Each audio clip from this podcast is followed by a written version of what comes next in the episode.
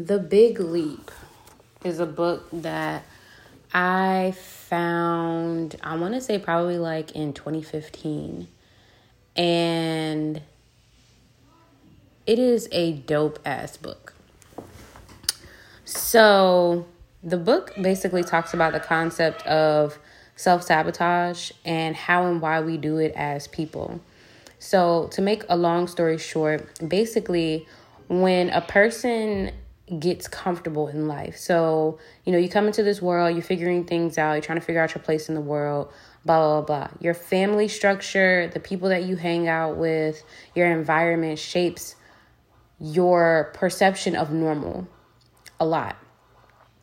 So, when you when you decide that poverty is normal, that violence is normal, that speaking in a certain tone is normal, that um, drug abuse is normal, that alcoholism is normal, that single family homes is normal, that binge eating and watching TV all day is normal. When you decide that certain things are normal, anything outside of that when you when you experience or become aware of anything outside of that, it's seen as abnormal just like off principle. Like that's just how it is. So if you are beginning to experience something that is abnormal, your your your mind, your subconscious mind goes, hmm, something here is not right. How can I push us back to normal? Because normal is the goal. That's our baseline. Like we always just want to be normal. If things go like okay, let's say for instance, arguing is normal for you, right? You grew up watching your parents argue. You grew up watching TV with people arguing all the time. Arguing is normal. Like people argue, it is what it is.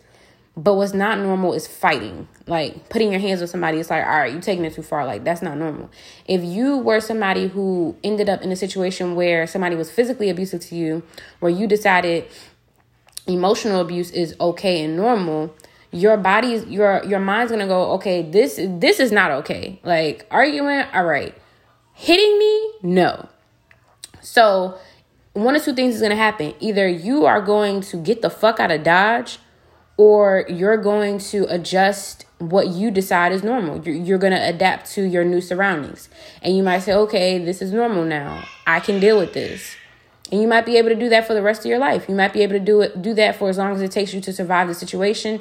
For instance, if you're dependent on your abuser for um, shelter or money or whatever, you may have to adjust and say, "Okay, well, I guess this is my new normal."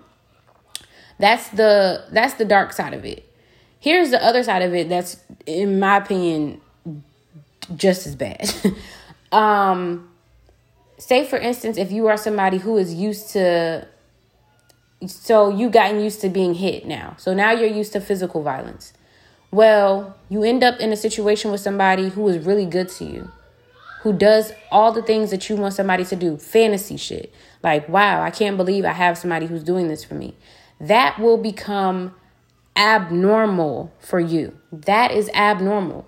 And your brain not really taking into account what's good or bad for you, but rather what's um, normal versus abnormal will try to get you the fuck out of Dodge. So, one or two things is going to happen. Either you're going to get the fuck out of Dodge again and self sabotage. Maybe you start finding things that's wrong with that person. Maybe you convince yourself that it's not as passionate as it was in the um, more toxic environment. Maybe you've cons- you've you've I don't know. Maybe you you cheated and you don't know why the fuck you never cheated before on anybody, but now you found this amazing person and you cheating on them. Like what the fuck? That's self sabotage. So you're either going to do that or you are going to um, create a new normal for yourself, which would be the better thing. So in the book, to to take the big leap is to actually go from one so the, the image on the book is like a goldfish jumping out of a bowl. I think he's jumping from like a small bowl to a big bowl. So imagine yourself as the fish, like you've outgrown your bowl. This is not normal. Like I'm not able to turn around anymore. I'm not able to like swim up and down anymore. I don't have any space. This doesn't feel like my normal. Well, what can you do to get back to your normal? Either you're going to shrink yourself in that bowl so that you have more room, the same amount of room, or you're going to exert the energy that it takes to go from one level of thinking to the next, from one experience to the next, from one reality to the next. It takes energy. It takes conscious energy. It takes remaining present because, again, it's your subconscious mind who is going to either sabotage or, well, actually, your self conscious mind is the one that's going to sabotage. The present mind is the one that's going to say, okay, let's put this energy in, let's put this work in, and get to the next level. So you have to kind of like decide how how are you going to how are you going to play it? Are you going to get a new normal? And that goes either way. Are you going to now accept somebody beating your ass as the new normal? Or are you going to accept somebody loving you as the new normal? And here's the catch though if you pay attention both options are always available to you at all times. We tend to focus on the negative though. Both options are available. I had I knew somebody one time who had everything going wrong in their life.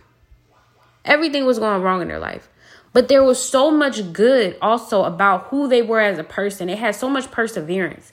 They were so witty. They were so talented. They were so attractive. They were so uh inspirational. They were all of these things, but all they ever did was focus on what was wrong. And so their life was trash. They were trash. And I was just like, wow, that's crazy.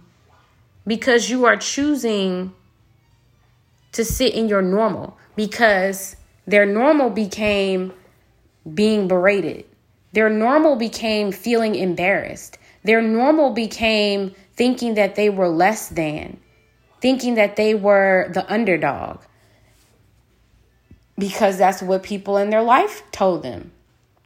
And now that the people in their life aren't there, okay, well, these people in my life not there no more. They can't tell me this, they can't tell me that no more. This shit feels abnormal. What do I do? Okay, well, to to instead of saying I'm going to embrace the lack of negativity, they created it for their own with their own negative self-talk. And now that's the world that they continue to live in. And there's not a damn thing that you can do to pull somebody out of that. There is not a damn thing that you can do to pull somebody else out of that. But there's good news. There is plenty that you can do to get yourself out of it. So, how do we do it? Stay present. Notice your patterns. How do you do that? Journal. You can start journaling things out. Read your journal. Identify your own patterns. It's very easy for us to forget small details as the days, weeks, years go by. It's very easy. But if you write it down, you might go back to a page from two years ago and read it, and it sounds like some shit that happened to you yesterday. Well, how are you going to handle it this time? Because your subconscious is constantly working to keep things normal, to keep things the same. But you know, well, the same is not what I want. I want something different now. Okay, how do we get that? We have to do it this way. Okay, so back when I'm back in a situation, I need to be present and not allow my subconscious to take over, else I'm going to repeat the same habits. This is why I say it's very hard for people to change. I find it very difficult to believe that people change certain core behaviors and habits about themselves. Is it possible? Yes. Is it probable? No. Especially not somebody who doesn't practice um, being present. It's not going to happen. Even the people who practice being present, even your favorite mindfulness gurus, human. We make mistakes, we're flawed. But yeah, that's the musing for today.